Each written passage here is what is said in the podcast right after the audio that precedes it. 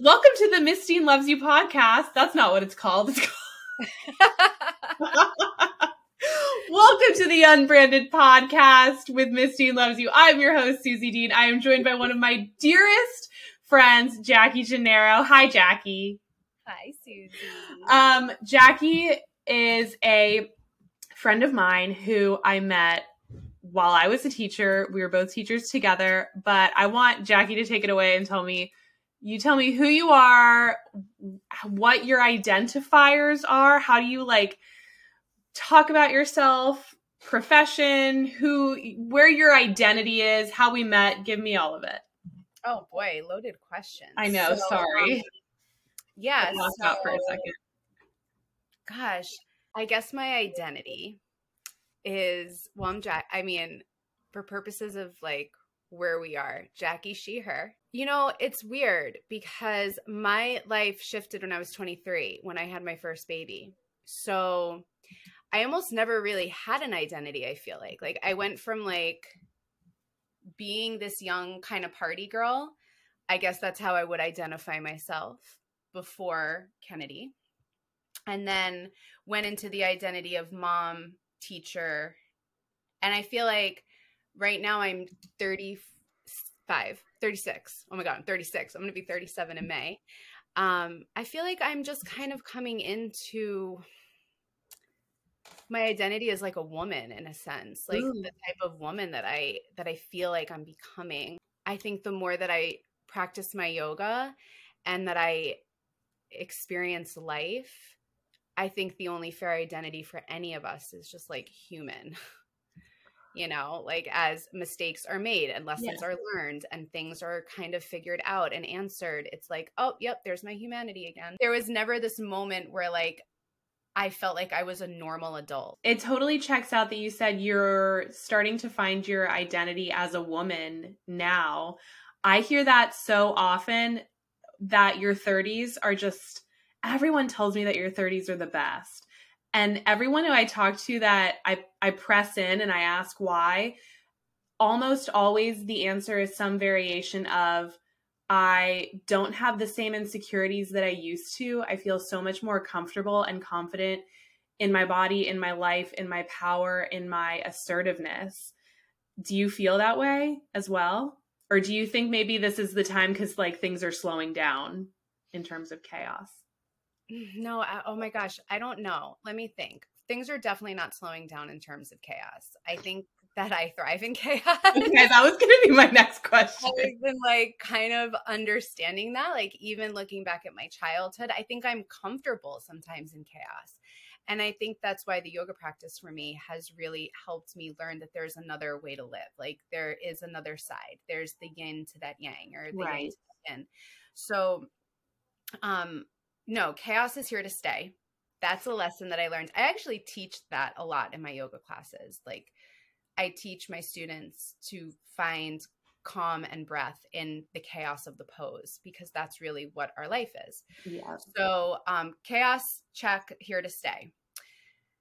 And then the other part of that question was Do I feel like because I'm more confident or comfortable? I've been learning about myself that the patterns that used to show up still show up. And so, patterns of insecurity, patterns of neediness. And I think that what's changed for me is instead of seeking an external like answer or solution, mm. I just know that it's a part of who I am, like a part of my humanity. And so I think it's not that that stuff, for me at least, talking from my own experience where I'm at right now, it's not that my insecurities have gone away or things like there's it's just that I've become more comfortable and I've learned how to make friends with my insecurities. Would you say that this is a time in your life where you're seeking truth within your highest self? Does that make sense? That sounded so esoteric, but like I, I read a lot of books and I hear a lot of people talk about how the essence of life all the answers all of our wisdom is inside is in the self but because of the world and all of this external chaos we lose touch with the self which i definitely know that you know what I'm talking about. Would you say this is a time where you're kind of learning to lean into that and make a relationship with that? You know, it's interesting. Yes. And it's just like where I'm at right now. And I don't know if that will change. I have a love hate with that type of like idea of thinking Ooh, because okay. the reality is is that we are in this fucked up world Yeah. and we are experiencing things that take us out of that i don't know if it's in zen or um this higher self i don't know i'm just not there yet okay. you know like there's moments on my mat maybe that i'm like in a sound bowl meditation where i'm like you i don't know where you feel i'm not there yet Okay. yeah That's fine. I'm not. I I I love the idea of it. I don't know if it's possible without substance. I want to try mushrooms so bad, but then I got pregnant. Well, it's never too late. What do you mean, like, make friends with your insecurities? Uh okay. So you'll love this and you probably know this. So when I used to teach in the school, I had my high school seniors who I loved so much. Like I'll cry thinking about them. And right, you know, like remember like right before COVID, like we like loved our kids so much. I was obsessed with my graduating class that I had the COVID, like right when we left for COVID. Oh, I taught them when they were sophomores. Oh, and then you had a lot of the same ones. We had a lot of overlap. Ugh, I love some of those kids. I'm so bummed that it ended like that. But Mm. yeah, so on their last day, I used to print them out these John Mayer lyrics. And I know I'm still on my John, I'll never be out of my John Mayer stage. yeah. And so there's this one line. It's called The Age of Worry. it's just such a beautiful song for like it's a beautiful song for anyone, but especially like a high school senior. And in this one part he uses the line make friends with what you are. And since I started my yoga work, it was rooted in anti-racism, shadow Mhm. work. Um, it was kind of like dark yoga in a sense. Like it was like Yeah. it wasn't like you're like, oh, rainbows and butterflies yoga. It was like, no, like we need to use our yoga for activism and like understanding our shadow. And so when I first started doing shadow work, I used to think that it was like, oh, I need to rid myself of my fear, or I need to rid myself of my shame, or my grief, or my lies, or my this, whatever the shadow is.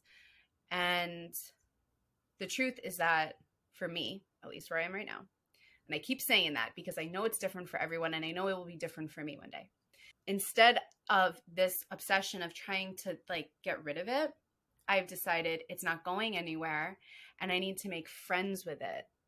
You know, like accept it. Like when it shows up, nurture it. Mhm. Um, That's like the essence of mindfulness, right? Like we feel the feelings because they want to be felt. We don't try to avoid, well, you shouldn't try to avoid the feelings of anxiety or depression or just ickiness. You welcome it, stand alongside it, feel it, and then like integrate it. Are. Yeah.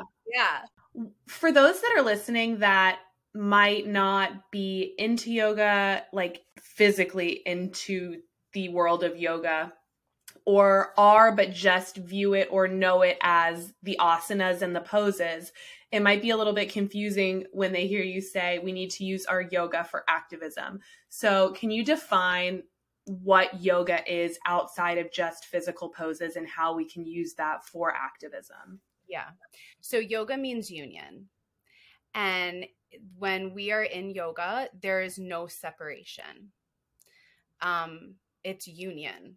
And so when we have we have separation all over our lives. We have separation um, in our government. We have separation in it's it shows up everywhere. You know, I'm a history teacher too. So when you study American history and you look at what has separated us politically, economically, um, racially, it's literally everything that yoga is not. So um, the way we've separated our, you know, does that make sense what I'm saying? Yeah. Like how we've separated ourselves into rich and poor, white and black, yeah. um, whatever it is, skilled or unskilled, whatever you can think of as opposite forces, the yoga brings them together. And so um, when I say yoga for activism, it's rooted, first of all, and then another thing is that the number one principle of yoga is called ahimsa, mm-hmm. and it means non harming um, to others and to yourself. So, this is why a lot of yogis are vegans because they take that to also not eating meat and whatnot. So, between union, ahimsa, and then universal truth, which is also a part of yoga, um, how dare we practice yoga and not actually try to at least speak out for the things that are separating us. How do you think we can logistically use yoga and union as activism while at the same time n- being sure to not tolerate things like racism and sexism and misogyny and classism and ableism and all of those things? How can we logistically make union without making judgment? Does that make sense? let me also go back on that like by there are some yogis that i have studied from and that i have that are my teachers that are literally mm-hmm. on front lines of activism. So they are like the type of activist that we kind of understand as like that term. I am not an activist like that. Like i'm i'm just not. That's not my role. Like i showed up with my activism from understanding the principles of yoga through the classroom right like through my service as a teacher. That was like a way that I did. Now that I'm out of the classroom, I f- honestly feel like I've fallen off a little bit. I'll be honest. Like mm-hmm. I I'm in this point I think where I went so hard on that realm of yoga um, that once COVID hit and I felt like I really needed to take care of myself and my family, just like my survival needs in a sense, um, I kind of backed off of that. But I will say this that one thing that never stops is the idea that if there is separation in ourselves, we can't even start to get on the front lines or mm. make any sense in the classroom or change policies at work, you know, whatever, however our activism shows up. So the yoga, there is that physical realm, like the asana, the the poses that we practice, that does bring us into things like it does bring our body into union. It brings our breath and our spirit into union with our body. So when we can start to actually understand and feel the union within, or that truth within, or ahimsa within, there's a trickle effect out. So in yoga and activism, there's actually a lot of self work that it requires. You know, instead of going out there and being like, you're this and you're that and I'm a yogi and I'm perfect. Like that is so not what we want to do. Right. right. So it's more like just being able to see that shit in ourselves that like okay here's a perfect example that one of my teachers always uses. Okay. So we're in traffic and we're like oh my god i hate the traffic. Like i have road rage. I hate the traffic. And one of my teachers one time she looks at me and she's like Jaci you are the traffic.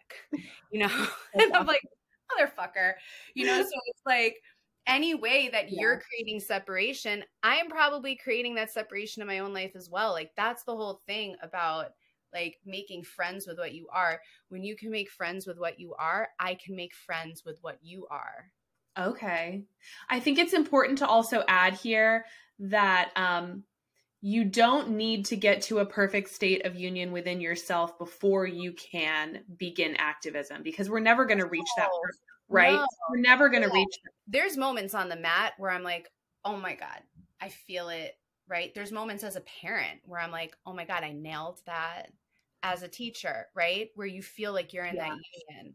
But then, you know, while I'm nailing something, one of my other kids drops a glass everywhere.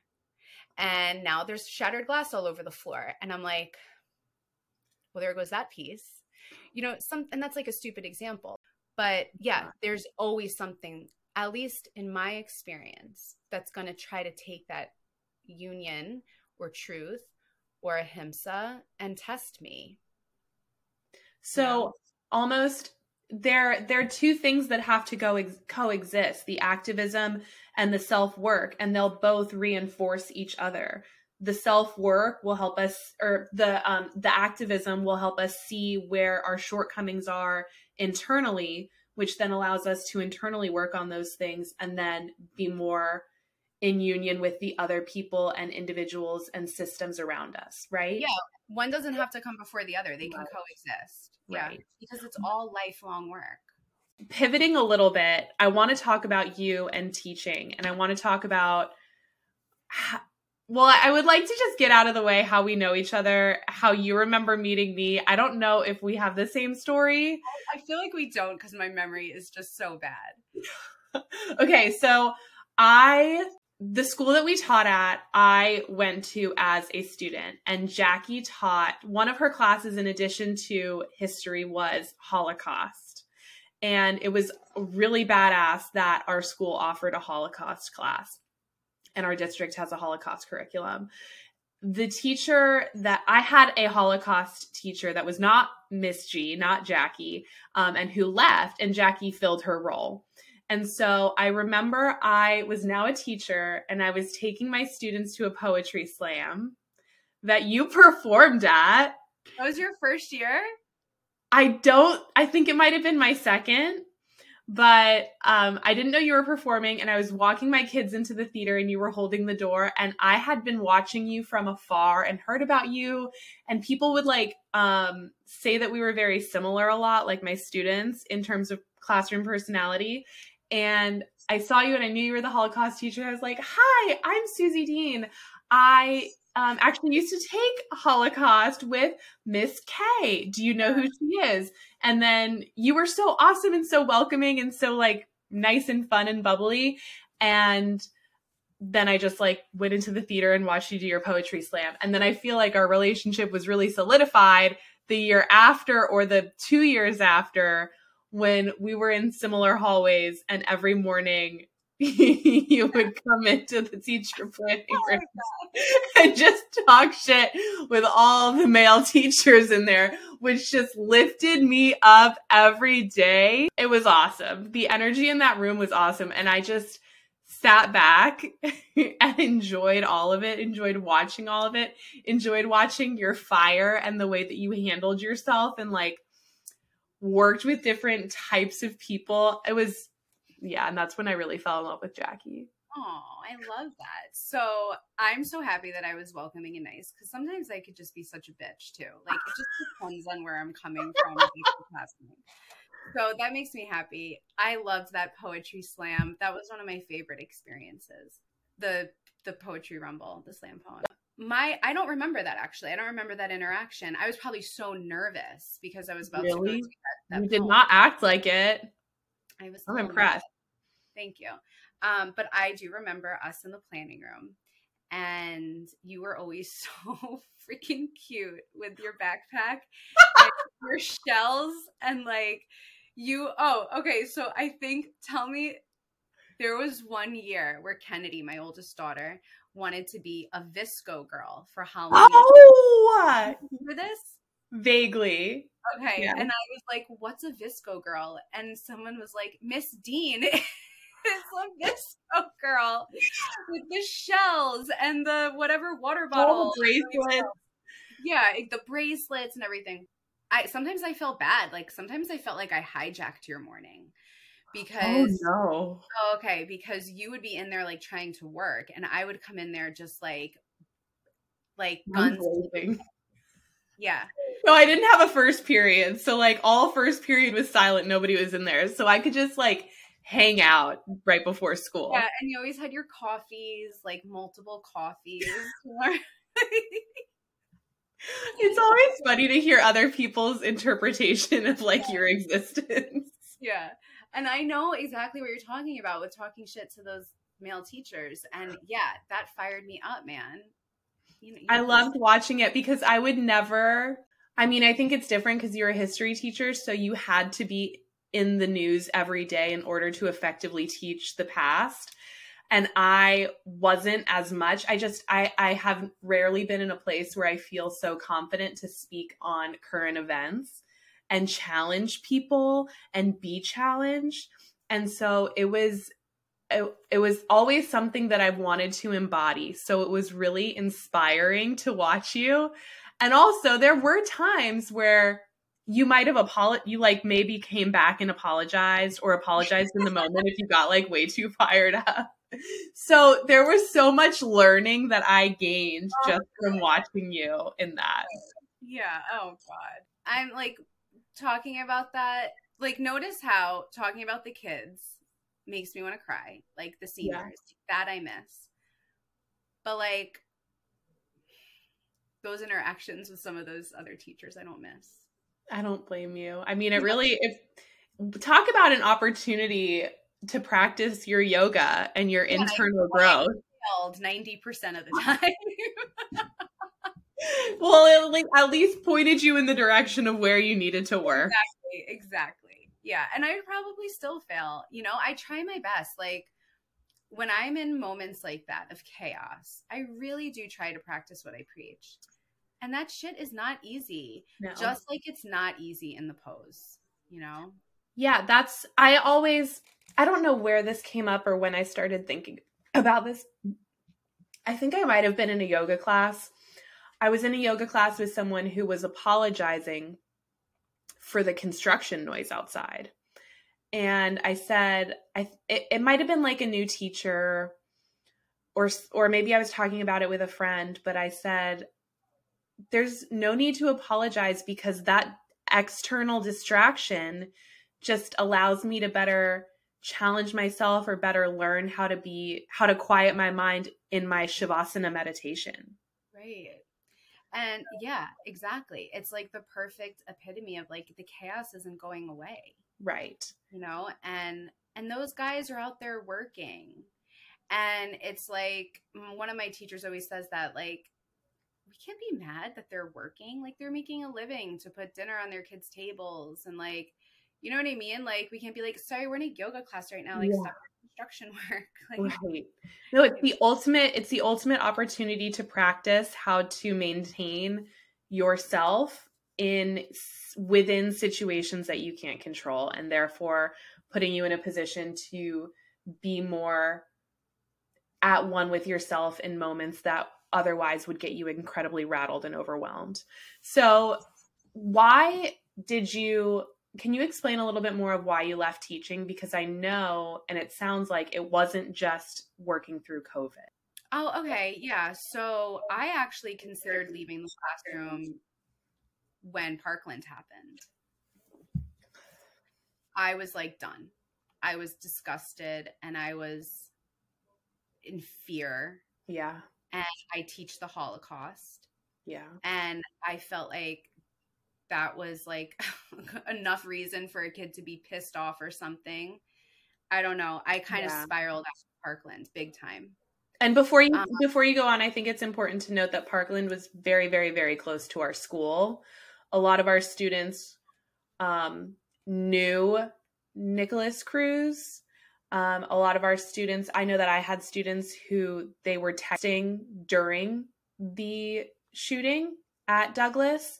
Um, so it, it was all very, very close to home. Yeah. We had students, I don't know how many, I don't want to say a lot, but I know of a few that they didn't want to go back to Parkland. So they actually transferred. How they were able to do that, I don't know in different districts, but I know that there were some.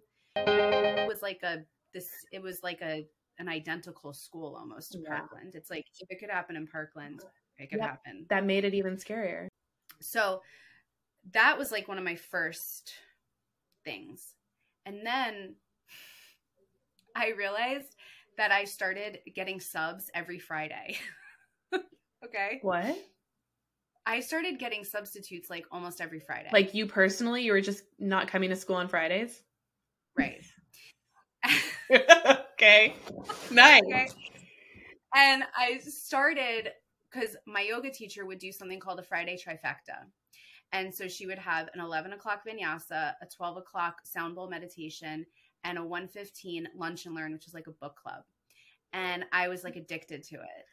And then I started realizing that not only was I wearing, once I stopped coming to school on Fridays, I started wearing my yoga pants to school on Thursdays. And then I started realizing, oh shit, I came in yoga pants on Monday. I'm like, you know, they say dress for the job you want. Oh. So I'm like, something is happening here. Like, I am just like, the profession I, I was never the most professional teacher and i'm fine with that like i it was always about the kids for me i could care less about putting on a show for evaluations i could care less about dressing the part Yeah. i always admired you though you always looked so freaking cute i'm just not that like it just Oh, but at the same time, while I was like put together, I was wearing like hippie as shit clothes. I wasn't. yeah you were you were like could have been a kid for Yeah. sure like yeah definitely not like the most professional Right. either first dress code is concerned but i just felt like i was losing a little bit of whatever filter i had left. I just like i just knew that it was time and i was at that point like doing a disservice to the kids. Um i felt like the golden age of kind of came to an end and i could feel it and i just it was like get the job at flvs give myself time to really dive deep into my yoga practice and that's what i did and i applied five times to flvs Five. five times yeah i applied the first time i, I- probably could have gotten the job I vaguely remember this. You coming in every day, and I would I would check your status, and it was still a little bit hush hush. Yeah, yeah, yeah, yeah. And that first time I didn't get it was because I messed up like a number, like my employee number. I know. I was like, but it all worked out because I ended up getting the AP job. And now I teach AP US history for FLVS. I really admire this about you as well. I am just such a high strung person, especially when I was at school and as a teacher. I would get so worked up for the whole day over the smallest thing that either I did or an email from admin or a parent. And I also would drastically overthink taking any of my sick days or personal days for anything. I don't think for the first three years I took a single personal day. I think I might have taken three total sick days when I was very, very, very sick.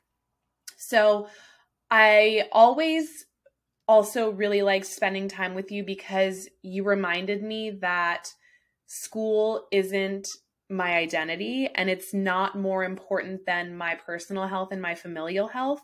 So when you say that every Friday, I mean, just the thought, if I knew that's why you weren't coming to school on Fridays, like Jaci's just calling out of work because she wants to do yoga.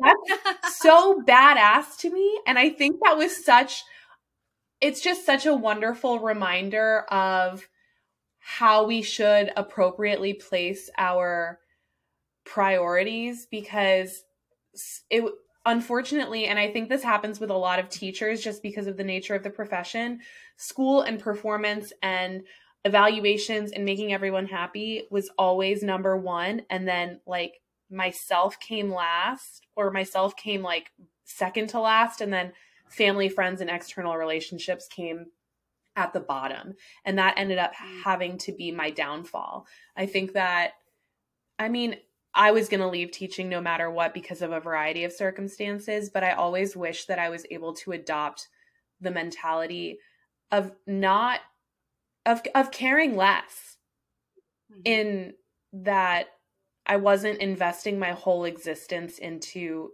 teaching. I think there probably would have been so much liberation in caring less about performance and what everybody else thought. there was one time early on that I was evaluated. And I know for a fact that I did the same lesson as this other teacher. And I know that I'm a good teacher. And I know that the kids learned. I know they did. And in fact, we had similar pass rates. That teacher and I, it, like statistically, my numbers were there. And emotionally, like my relationships were there with my students. Long story short, she got a better evaluation than I did. And from that moment on, I thought, fuck this. I am not even going to fucking try anymore. I'm going to wing every evaluation. I'm not planning for it. I'm going to do what I do, come in any period, anytime. I don't care.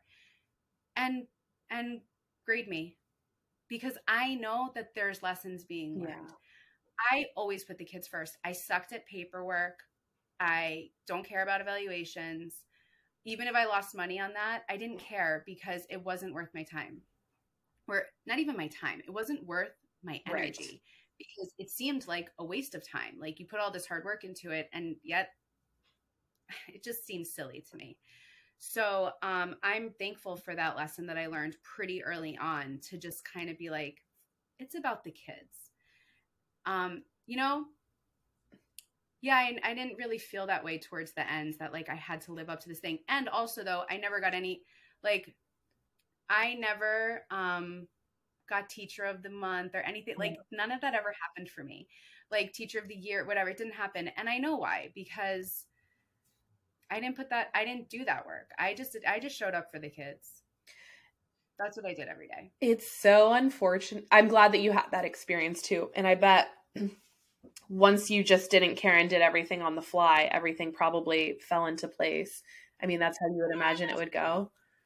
Maybe. Were you I mean, I would imagine that you were in more of a flow state when I was. I really came in yeah, I really figured it out. Like I figured out the the routine for the kids, the way to like assign them their essays, but use class time to grade it because oh. they were doing some other group. Like I, I figured out that how to do that and make time for my family. And it's, but it's so, and this is just a broken record. So unfortunate that our value as teachers is based not only on like one or two observations, but even within the observation, it's based in how we are teaching, which makes, or what we are teaching, not even how really, what we are teaching and how we're delivering it, which I know is important, but it's not.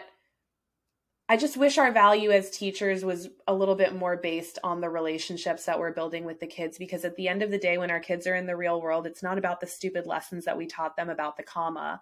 It's going to be about how we modeled handling mistakes and failures or how we dealt with students that were disrespectful for us or how we showed students how to build relationships with people that were different from them how we held their hand during their hardest times because i mean you can have teachers all day who yeah will put on a show with very specific standards aligned lessons that they had been working on for weeks and then their kids aren't learning anything because there's no passion there coming from the teacher the rest of the days of the year. And there's no learning going on because that teacher is very clearly not invested emotionally in the students or in their work no and i always felt like it was hard to plan as a teacher. It's like how am I supposed to plan for the computer not working or the fire drill or the kid telling me to fuck oh off my gosh. or or the meltdown that happened or how about when parkland happened and we spent two or three straight days just fielding that yeah. right?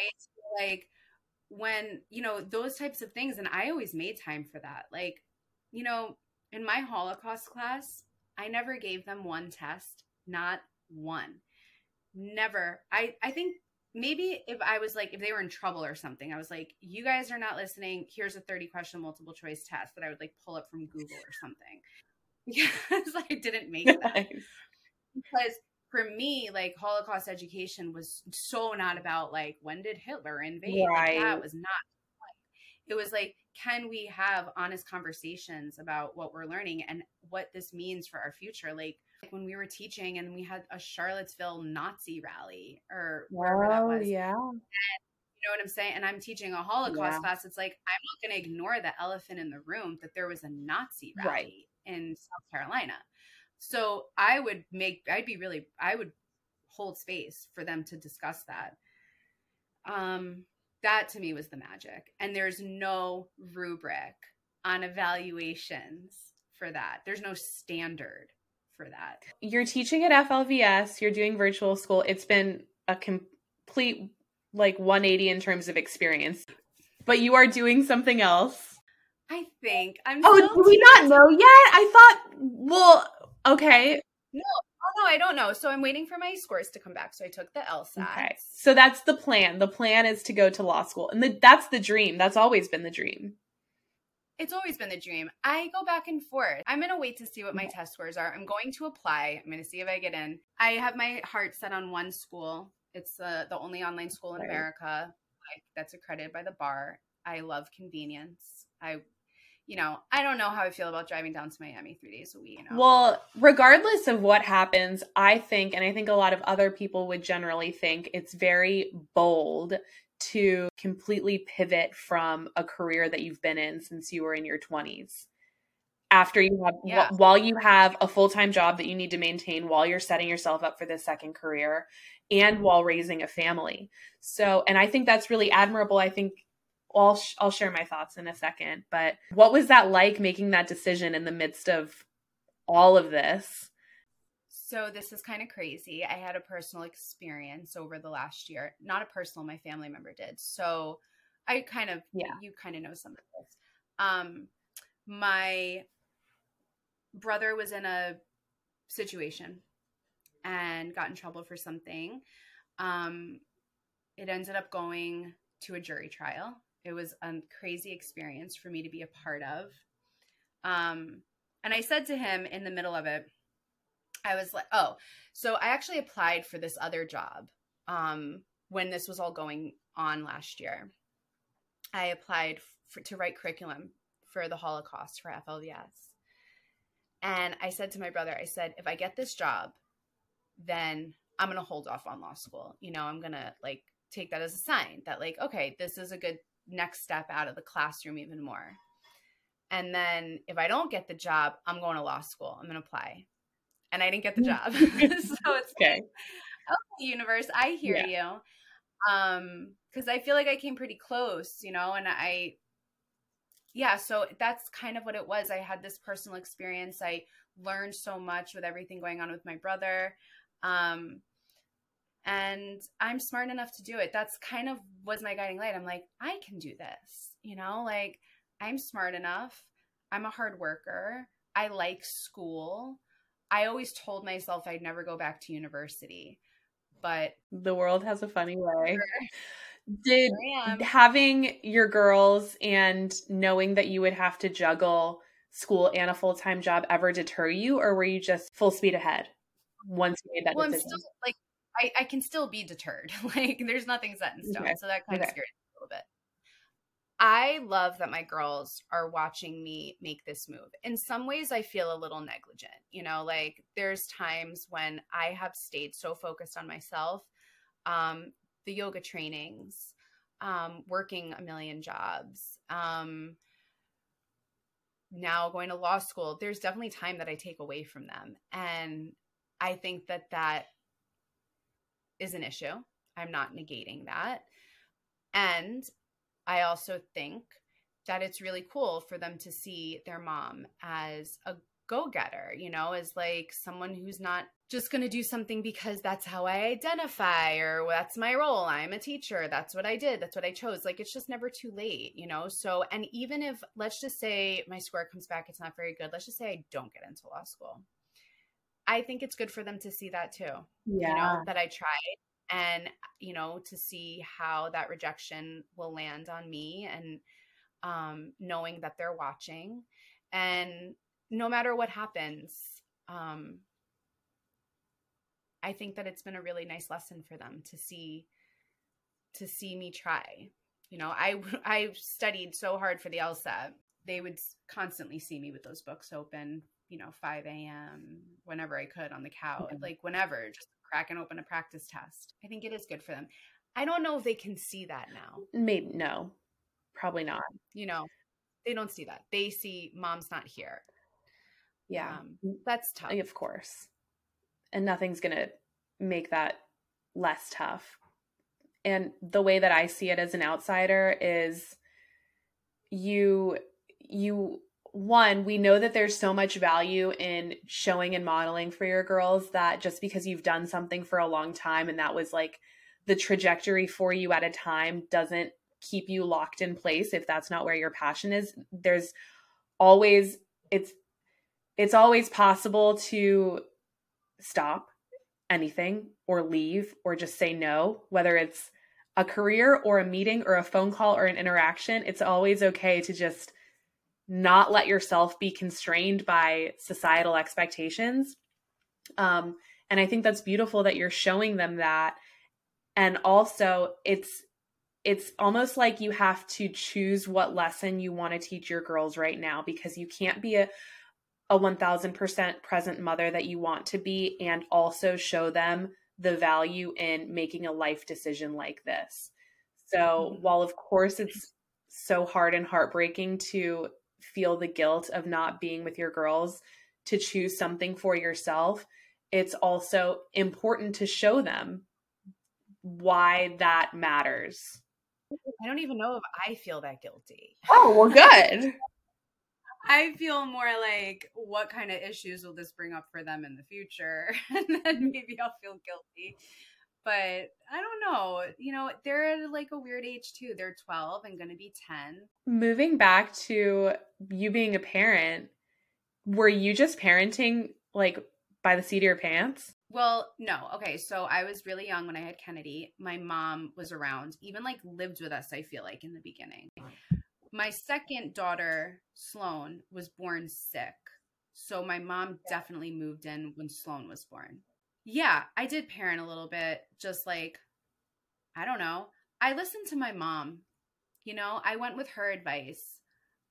A lot of my friends later on, because I was the first one, I actually had one friend too that had a baby at the same time as me. And we went to high school together. We kind of fell off, but we rekindled when we realized we both had a baby and we were really the only ones. And I learned a lot from her also. So I had that one friend and I had my mom. But for the most part, yeah, I didn't know what the hell I was doing. And it was like, we were so young, you know, like meaning me and my friends. And Kennedy was just kind of like, our buddy. Yeah. Like, I didn't lose any of my friends. You know how some women experience yeah. that they lose some friends? Yeah. My friends kind of clung to it. Like my best friend Lucy came over every day on her lunch break um, to be with Kennedy, you know? Like they really actually were more drawn in, I feel like, when I had Ken. And she had like all these built in aunts and uncles and stuff. That's so beautiful. That's so yeah. nice to have a kid where you feel like they're being raised in a village, like the good old days. Oh, yeah. Village. It's such a village. She's like, I just told this to her. She struggles a little bit with friends at school. I was like, it's because you were just one of the adults. Like, yeah. she is so much more socially with it with adults than with um, kids her age. She didn't have really anybody until my second was born. And then now there's kids everywhere They're just like contagious or something just everywhere and yeah my thing with parenting is radical honesty i it's scary oh oh i'm sure i've well i've always admired you as a parent because i think i started talking to you about being a parent right around the time when i was starting to think about trying to get pregnant and one, you made it so exciting. I was so scared. Uh, but you were like, I'm obsessed with my girls. They're so cool. And I just, I hadn't really ever heard a parent talk about their kids as being so cool. Like, I think my kid's badass. And you would tell me stories. I think, what did Kennedy go to school with the Michelle Obama book? And she was like lecturing people. There was some story like that. That is so funny. You recall? No, that. it was it was so funny, and I was like, "What kind of mom raises a kid like that?" And it it has to be a mom that is just completely parenting through her personality. You are parenting according to yourself. I, I mean, it seems like from the outside looking in, you were you. It doesn't seem like when I was near the end of pregnancy, I made the decision to not read a single parenting book because I knew that if I got too much information about different parenting styles, I would just have like, I would just freeze out with anxiety because nothing's right and everything's wrong. Yeah, and so everything's wrong. Everything's right. I just decided to parent according to myself and my few trusted friends that were also parents. And I think that it can be hard to do that. I mean, I'm not even really parenting yet, so I don't know. I'm just keeping a human alive. But it seems like it can be very hard to do that um, to parent without letting the noise come in, especially with all of our easy access to social media and people making comments on the way that we parent and from what they see. And so, one, it seems like, and what I really admired was that you were just parenting according to your personality and you weren't, it didn't seem like you were changing who you were just because you became a parent and you were a mom. You were like Jaci and mom. You were Jaci enhanced. You weren't Jaci and then Jaci mom. You know what I mean? And I really like what you said about radical honesty because there's also so much pressure for parents to be perfect. And I think that I learned a lot of this as a teacher. There was a lot of pressure for teachers to be perfect in front of kids. But what I really found and made the decision to do early on was find the value in being radically honest and being okay with making mistakes and failing and apologizing and repairing because all of the learning within relationships comes from the repair, comes from making a mistake, hurting someone else, and then coming back and fixing it. Yeah, it's hard now. The middle schooler, like the question she asks me, and I'm like, okay, let's not tell dad that you asked me that. Oh, yeah. Oh, yeah. But I, you know, it's like I'd rather her learn it yes. than someone my mom was always like that. I and I super duper value that as an adult. I knew my friends' moms were not like that, but I always knew that I could ask her the most inappropriate or awkward or embarrassing questions and she would take the time to answer honestly and as developmentally appropriate as possible. And I so value that because I always felt safe with her. I always what made very mature, informed decisions because I had that foundation and I had a source of information that wasn't intimidating or false, you know? Yeah. Sometimes it's hard to be age appropriate when it's like, well, that's just the way it is, you know? It's like that's where my radical honesty comes in. Like when she asked me this this sexually based question the other day. And then she goes, Well, do you do Oh no. Oh no. okay. Oh yeah. And her friend was over. No! A normal conversation. But you know what? Like that's the kind of stuff that it's like well first of all none of your business. And yeah. second of all this is not about me. Like i gave you the facts of the answer. All right? That's a good in the moment decision. So radical honesty. Now i will say this. Kennedy takes it better than sloan. Sloan is very sensitive. And it's to the point that sometimes i think sloan doesn't ask the questions because she's so sensitive. And maybe that's part of the backfiring of my radical honesty because mm-hmm. it is tough for me to soften sometimes. Um, that she doesn't come to me and ask me these questions, or she's just so clueless and she's such a kid still. Yeah. She's very different from Kennedy. Kennedy's always been really mature. Sloan is like not there yet. Sometimes I worry about Sloan that she won't ask the questions because she needs a softer answer. Uh-huh. So I have to practice that. That must be wild to watch your kids, period. Watch them develop personalities and watch them be so radically different and then have to change.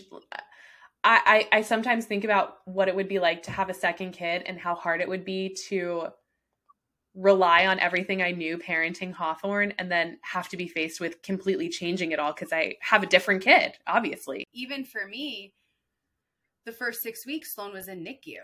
So I didn't even have the six weeks at home. So anything I did with Kennedy was out the door. And then when she came home, you still kind of live that NICU routine. So like it was to the point where the doctors were like, okay, you don't have to take her temperature every three hours. Oh, and I was wow. like, oh, okay, but that's what you did in the NICU. And so um yeah, they're just completely different. Can we go back to your yoga? Because I want to know how who influenced you in terms of yoga? How did you find yoga? I've always like yoga was always something that I was interested in, even as a even at a young age. But I really started practicing, I would say, in 2010, Okay.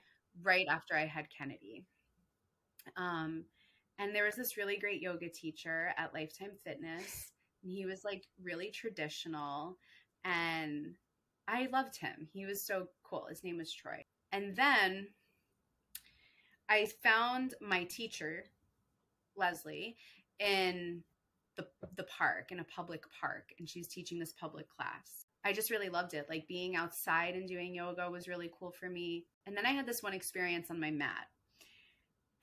I know this sounds so stupid, but it was real at the time. And I was in such turmoil, honestly, over the political scene, over what was happening, you know, 5 years ago.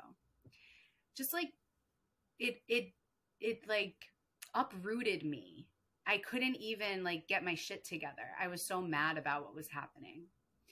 So I was on my my mat one day and I, this like emotional release came over me. Like I started crying and I was like I felt like a really big surrender um that I was really needing like to root back down, Mhm. like to feel myself like melt kind of into the ground and um that right after that i was hooked that's probably when i started skipping fridays at school I don't think that sounds stupid. I think that at least I found in my life the times where uh, my life was in the most upheaval was also the time where I was most connected. Period. I was I was more ready to I was more ready to see. Period and receive. I was more I was more energetically sensitive. I, that sounds so dumb, but I I was more in touch. I, I was seeing those things and I was seeking those things. Um, so I don't think that sounds stupid. Uh, you did say um, when you found your teacher Leslie, and you put an emphasis on teacher. So when Leslie's not just a friend, she's not just someone whose yoga class you go to. She's more than that. So what what does it mean, teacher? What role does that play? okay. So the studio that i found actually so leslie was first my teacher. Now i like she's my friend. I mean we have yoga can bring people so close together. Like you don't even have to say anything you know? And it's like you just are one you're one you're a union Yeah. like you know? And so i remember my first training with leslie. And you know it was a 200 hour yoga training. I didn't know shit. I was like all about the energetic part of yoga. I fucking hate science. Oh. i hate math. Anatomy i mean i don't even think i ever took anatomy in high school. I didn't even make it that far. Like they didn't even want me in anatomy you know? Like so learning the anatomy i was so taken back by leslie i was like oh my god she's a scientist. You know she's like she's like amazing like she knows so much about the human body and how it fits in energetically whatever so at first the teaching started out as like an actually academic Right. teaching and then the more that i got to know her and her humanity and i feel like that's just like we started off with that word and i like that's like the word i want to come back to seeing her as a human and not as this like superior teacher Mhm. Is what really started making it like making her become a special kind of teacher to me. Like seeing her and her humanity has taught me more than the academic shit with anatomy and the body. You know, um, and then the studio itself, like I said, they do this lunch, they do this like book club. And all these women, Suzy, they come in and they're older than me and they have these life experiences. The wisdom that they share is like it has changed my life being with those women just through them sharing their humanity. Like that is what has taught me the most. Not just not just Leslie, not just the physical yoga, but the community that comes around yoga. yeah. Yeah. Yeah. So she's also someone that she's someone that you have not only depended on educationally for when you were becoming a yoga teacher yourself, but she sounds like she's someone also who you just have to lean on to as you are learning and practicing your own yoga. I think this is the best way to put it. When you see someone that you look up to so much, right? Like how I look up to Leslie.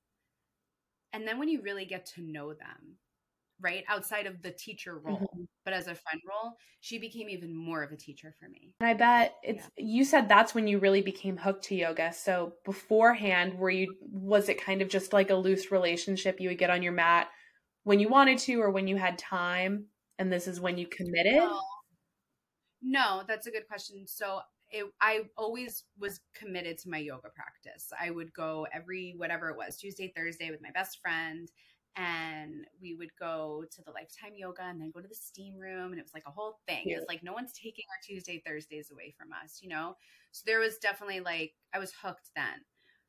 I think what got me in with that moment on my mat mm-hmm. at the park that day was that i learned that it's so much more than just a physical practice. It's therapy. So that's when you like became emotionally connected to yoga. Yeah, like depend almost it's all it's kind of fucked up, like almost dependent. Okay. I've been going on walks every night. I'm addicted to those. Maybe that's what you experience. I started going on walks with Hawthorne after he was born in the evening and in the afternoon, and now they're kicked back to the evening. And it's like three and a half miles in the evening time. I take the same route. I listen to a little podcast. It's at sunset. I see the same people. I wave at the same babies. I wave at the same dogs. And I feel so good when I go out to my walk and so good when I come back and so sad when I have to miss it. Listen, anything that gets you feeling into your body, gets you moving, gets your brain you know, there's so many ways is amazing, right? Like we should move every day. I don't practice asana every day. That's, I practice a lot. Yeah, you know? that's fair. That's a good. I'm on my mat probably four to five times a week, but I don't. There's some days that I miss. Like um tonight, I didn't get. Today, I didn't get on my mat. I have my niece now. There's Wednesdays right. and Thursdays, so like if I want to get on my mat, I have to wake up really early, which I I should. But there is um just something so special about my mat. But I also do have a love hate relationship with yoga as well. That's comforting. That someone like you also experiences stuff like that. Um, I do have five questions that I didn't tell you about that I just want to ask you for fun off the cuff. Okay. So you I'm couldn't excited. prepare for them. And I make them different for every guest. I don't prepare for anything. Oh. I looked at the I said, "Oh, these are easy questions. I can do this. No, no big deal." Even better, you'll be a pro. Okay. Um, favorite political figure. Fuck. Can you ask me that one next? Do the next one.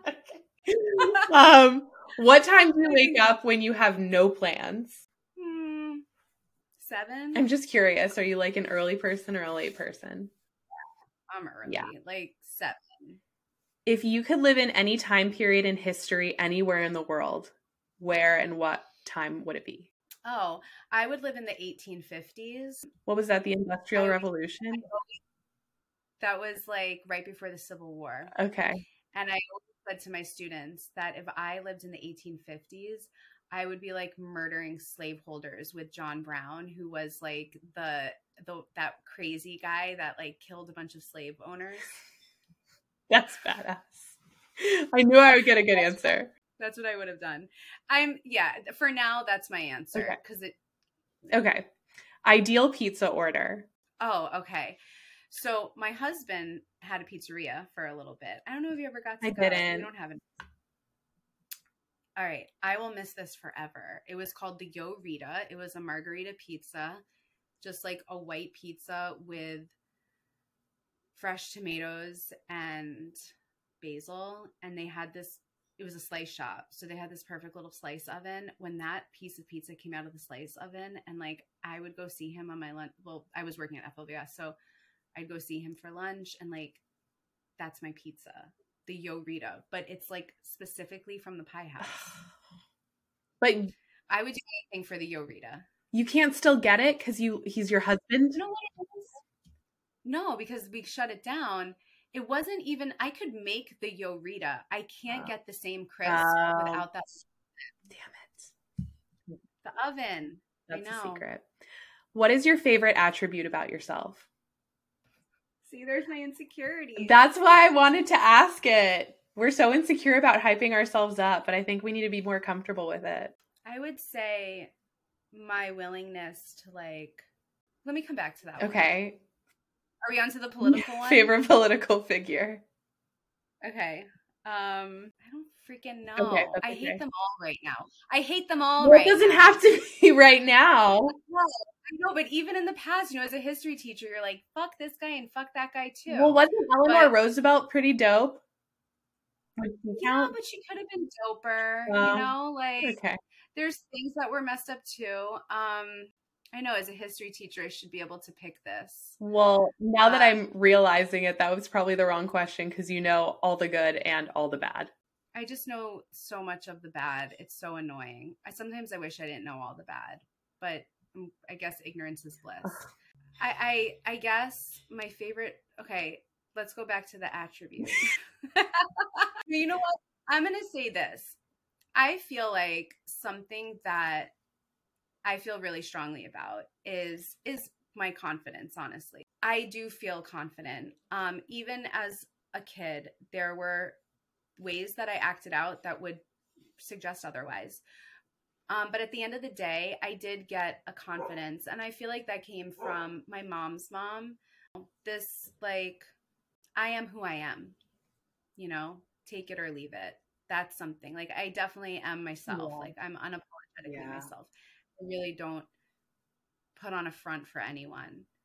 You are. So maybe that's it. That's great. And that's something that people can pick up on immediately with you, which I think is beautiful and very positively impactful on the people that you come Yeah. into contact with. Yeah, maybe it's not a confidence, but it's an Mhm. assurance of who I am. Do you want to skip political figure? I'm still trying to think, you know, and um. Oh, okay. I'll go with John Brown, the guy. Oh, okay.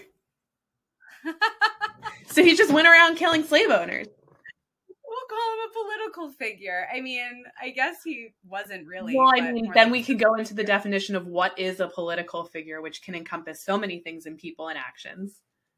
listen. He's still in the history books. He shapes politics, so we'll That's all it. it takes. I'll share one thing. So I used to have my kids at the end of the year because I don't do tests if I don't have to. So they would have to paint a picture or draw a picture, and I would create this really cool art gallery on the wall of like political figures. And this one girl did John Brown. She pencil sketched him. Yeah, I still have it. I took some of the good ones with me when I left.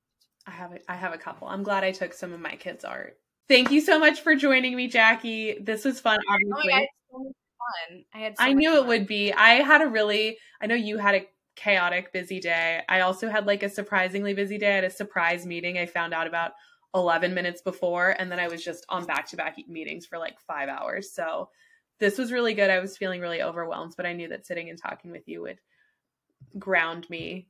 And and um, And I'm super proud of you. oh, thank you so much.